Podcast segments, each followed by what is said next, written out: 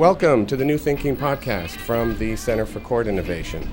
I'm Matt Watkins, and today we've taken the podcast to Crown Heights in central Brooklyn. Like the rest of New York City, Crown Heights has seen a lot less crime in recent years, but violence can still permeate daily life here, especially for young men of color in what has traditionally been a black and African-American neighborhood. That violence leads to trauma, and that trauma can lead to involvement with the justice system. It's those connections I want to learn more about, so I've come today to visit a program we operate called Make It Happen. It's crafted its own innovative approach to working with young men in Crown Heights affected by violence. Hey, how's it going? I'm Carlos. Matthew. Nice to meet you. First up, we're going to hear from two participants in the program, Sean Murray and Kyle Leacock. You'll hear them refer to Kenton and Sean in their answers. That's Kenton Kirby and Sean Devertill, the two social workers who run Make It Happen. In the second half of the show, I'll sit down with them to talk about trauma and the impetus behind Make It Happen. But first, I asked Sean Murray, a 6-year veteran of the program, if he could think back to what initially got him involved. I used to play around at school, and I didn't like to go to school and stuff. Like, I used to chill in the hallways, not really focus in class, and my teachers thought, like, that I was disruptive, you know, thought I was a troubled youth, you know. So here comes Kenton, like, hey, we got a safe haven for you, you know, you could come talk to me, you know. I dubbed him the first time, I ignored him, and he came back again, just popped up in my life, so I said, I'll just go.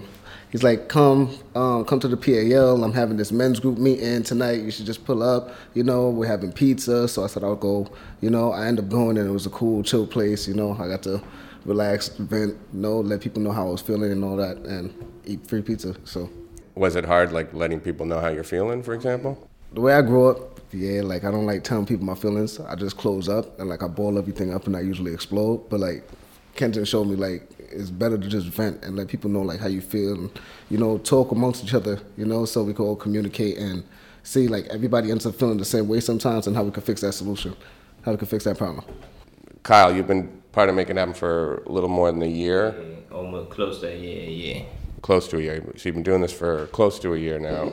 How about your story? What brought you into this program? Cause like I wasn't like cooperating with my program like they sent. Cause like I got in trouble with the law for me, and then after that they sent me to I got accepted to a program. After I did a little bit of time for me, then I came. They told me about this program. I'm like, oh, I didn't want to go to that program at first. I'm like, damn, well, I got to go to another program. That's too much. Then when I went, I felt like it was a good space where I could like be myself. I could talk to people. Like they'll treat you like your family. Everybody will say what up to you. If you come in on a bad day, they'll try to make sure like you good. So I'm like, yeah, I like people that motivate me, like that type of energy. So what's different about the space here than from outside of it? Normally, like I don't really get the space to like be myself. Like outside, like you gotta be like somebody that nobody gonna want to play with. But, like, in here, like, you can let all that bad energy go and, like, focus on yourself. And you can really know what you really need, like. Are there aspects of the program that are tough? Like, they work with you through everything. Like, it don't matter what the situation is, they're going to work with you. Sean came to my court dates, all of that. He came to my other programs just to see me, just to make sure, like, we get that conversation in. Yeah, like shit that other people don't do outside, man. Like they will hit you up and let you know, like, hey, I haven't heard from you in a while. You doing all right? Like, especially if you come to them with a problem, and after you come to them with that problem and they haven't seen you in a minute, you know, they're definitely hitting you up, making sure that you're okay, make sure your situation's all right, you know, asking if you need to come in. They like if you come in, you hungry, you come in, you ask, you know, they got you. They make sure that you're good. They're family. Was it easy to trust these guys? It was a little hard, like, trusting, like, Sean, like, because he was like, I'm your mentor. We talk, like, you could tell me your problems and all that. Like, we could talk about your case. I won't tell, like, nobody. I'm like, I don't believe that. But then as it go on, I started, like, getting comfortable talking and, like, telling him, I tell him a lot of problems, like, mad problems. And he just listened, and he still remember them. That's the best thing about them. Like, you'll talk to them about your problem, next session, next 3 sessions, they're still bringing up. They're like, yeah, you good on that? And when they're listening, that means they respect me, because for me, they're listening to what I got to say. What do you guys find is more helpful? Like a kind of one-on-one talk with Kenton or Sean? Or as I understand it, you guys also do group work. both of them is actually helping. Like the one-on-one conversations is like, if you have personal problems that you don't want to spread around like to the whole group, you don't want anybody else in your business, you know, you just want to talk to them about a personal issue that you have, you know what I'm saying? But like a problem that you have that you want the group to know about too, you know what I'm saying? Everybody gives advice, everybody, like everybody will put their 2 cents in and let you know like, hey, this is how you go about the situation, this is how you fix it, this is how you handle that, you know? And like you leave with a new knowledge and you try to like fix the situation that you're in, or you try to handle your problems. Is there anything else you guys want to say? Yeah, I just remembered now that he said that we built something in Brower Park. I never did none of that before. Like, they gave me a new experience. Every time I walk past that park, drive past that park, ride past that park, whatever, I say, I did that. Me, we did that. I'm in the program, we did that. And wait, can you describe it? What did you build? The art is like art. Like, it's shining off, like, the sun. Like, when the sun hit it, it's like a different color is coming out. Like it's, you gotta go past that to see. Once you drive past, you gonna like, oh, I know what you're talking about.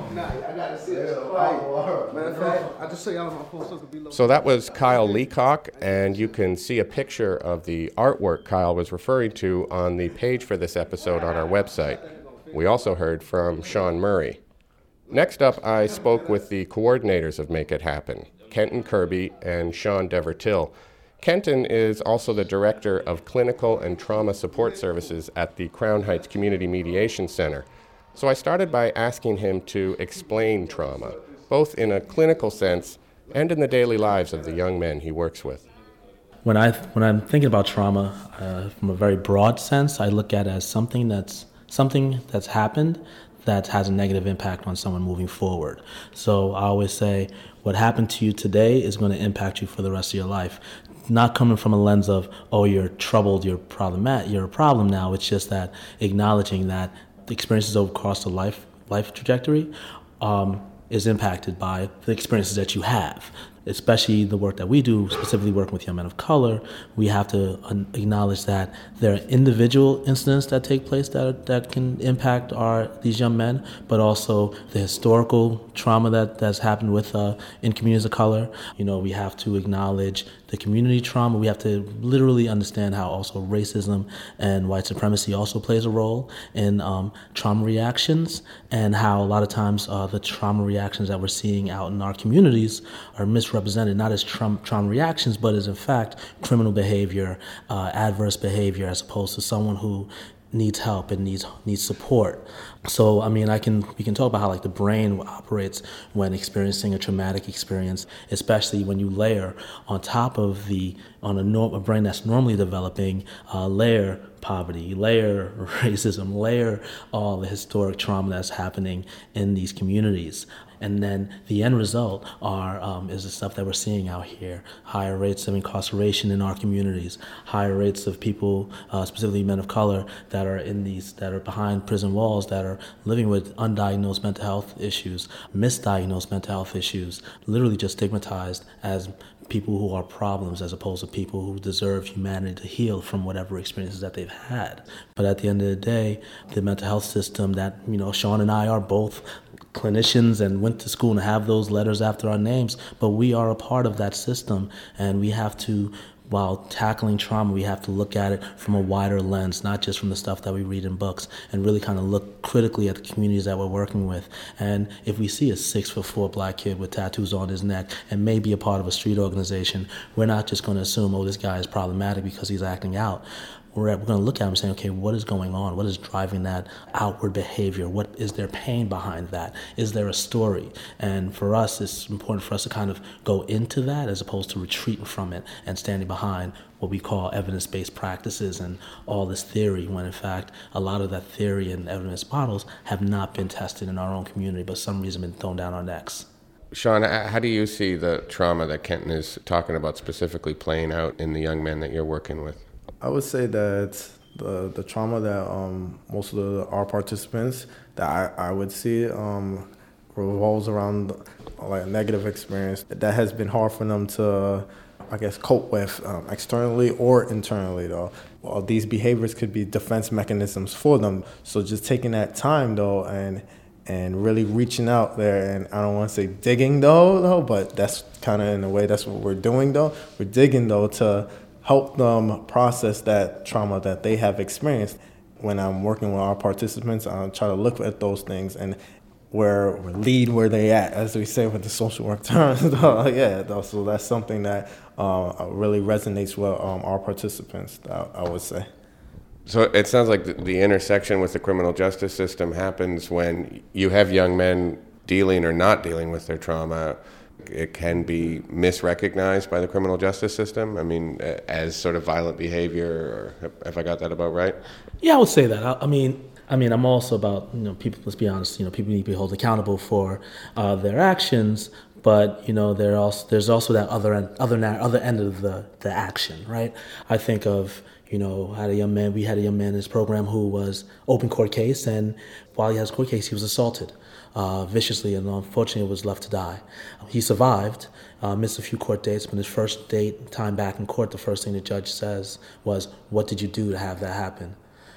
That type of language being shared with someone who was a victim of a crime. Imagine if that was a rape victim. Imagine if that was a veteran who got shot when he was in the line of duty, who we honor. We always say things like, "Thank you for your service." But this young man who may have had a situation that led him to be caught up in the system, his story doesn't matter as much. His life experience outside of the system is less than. His humanity is not valued. Understanding that, a lot of the acting out that we're seeing, going back to the to brain development, right, and how the brain responds to trauma. But then also understand that the people that come through our doors, they're between ages 16 and 24, and brain development isn't complete at that point. And especially the part of brain development that is around making better decisions, So now you have that very simple kind of disconnect, but then adding all of the other stuff I mentioned before, trying to stay safe out in your community. I mentioned one of the young men that you spoke to earlier said that there's certain things that I can't do certain things outside and straight. I can't be vulnerable, but I can be vulnerable in this space.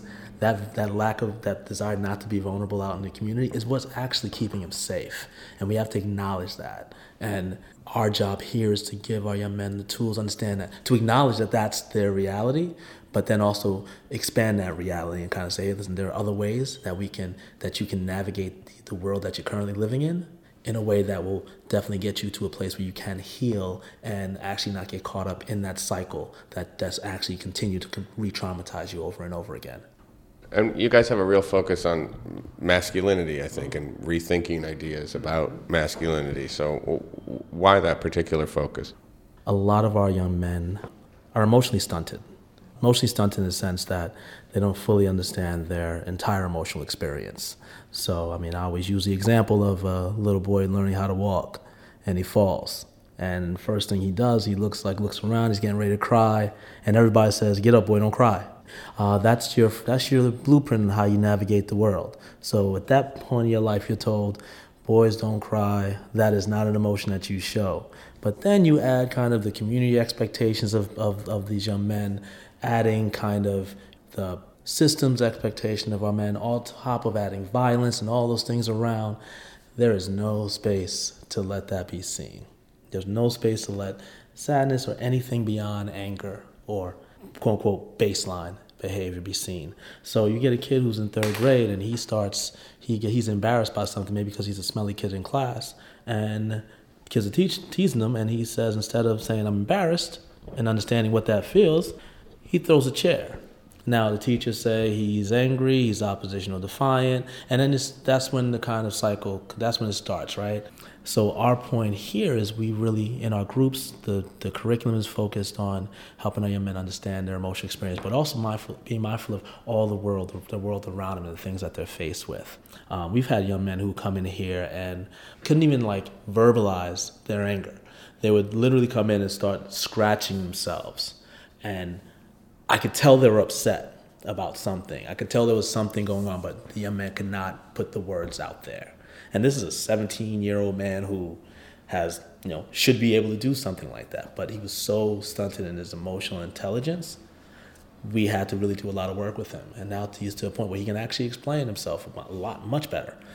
He's not there yet fully, but I feel like we all as men have a long ways to go when it comes to this, even us as the the service provider that's really focusing on this. This is our journey too. We're learning as we're going here also, but it's really important. And we feel that if we help our young men understand their emotional experience a little better, that'll impact the decisions that they make out in the community when they're faced with adversity. We also have this notion that cities are becoming safer and safer places, but to what extent are the young guys that you're working with, are their lives still permeated by violence? Violence is a pretty frequent, something they're familiar with? I would say yes, because there are some of the participants that have to navigate where they go every single day just to feel safe, though, for instance. I could think of a participant of ours, which could easily be, let's say, 10 to 15 minute travel to our office. It could easily turn into 30 minutes because certain places he can't go, or he can't walk down a certain block because he understands that if he goes this way, he puts himself in a greater risk of, just finding himself in a situation, though, in which he'll have to avoid, though. It goes back to, there's a thing called assertive community treatment in the mental health world.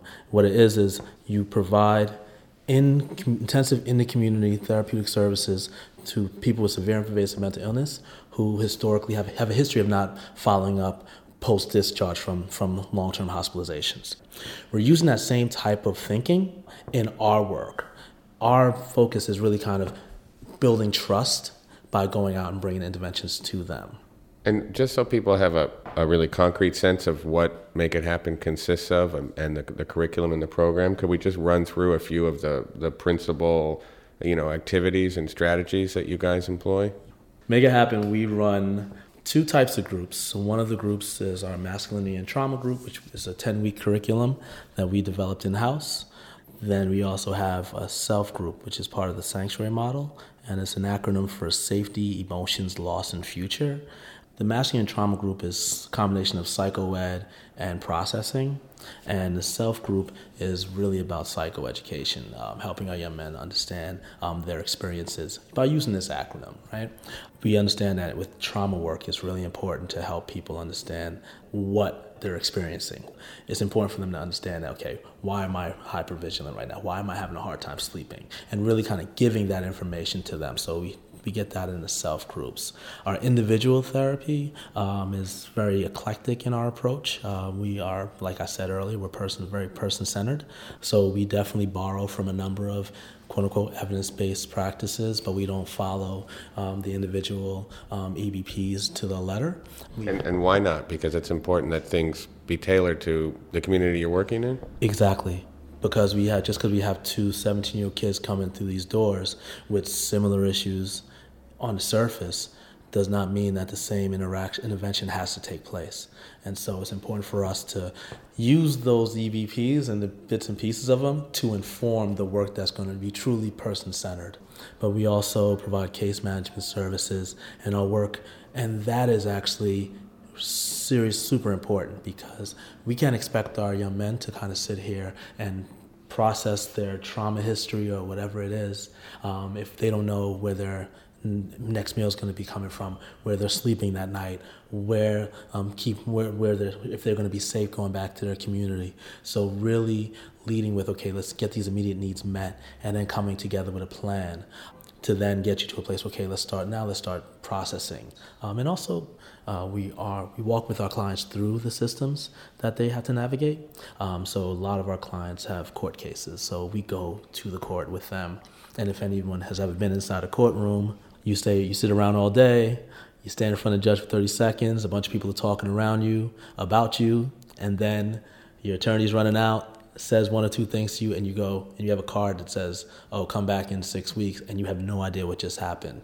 Our job in that space is really to kind of fill in the gaps and kind of help our young men understand what is going on, and then also to be that advocate for them, right? So we write reports, we write letters of support to our to the court, and we let it be very clear that we're going to highlight all the great things young men are doing, because at the end of the day, you will definitely figure out ways to talk about all the things that they're not doing, right? So we're going to highlight the entire person as opposed to the person that's coming from front of you because of an event. Well, I guess I could probably add the man in the storm. where I will have our participant, I'll have them draw themselves in a storm. So, for instance, I'll have a participant, he'll draw himself with a big cloud just over him. And he has a really, really tiny umbrella that's not covering his whole body, and he's getting wet, and it's only raining on him. And as we're having more and more sessions, I can easily go back to him, like, remember the drawing that we did? And then I can easily talk about, like, what exactly, like, why did you draw it this way? Or is certain things that I noticed in it, do you notice it now? So just that's just one thing that I see myself utilizing sometimes with our participants, and I think that it works well. So that was Sean Devertill, and before Sean, you heard from Kenton Kirby. Together they run Make It Happen. That's our program for young men in Crown Heights, Brooklyn, who have been affected by violence. I also want to thank Kyle Leacock and Sean Murray for generously sharing their experiences for today's episode. For more information about Make It Happen, you can visit our website. That's at courtinnovation.org. Kelly Crichton and Rob Wolf provided editing help, and technical support was from Bill Harkins. This has been the New Thinking Podcast from the Center for Court Innovation. I'm Matt Watkins. Thanks for listening.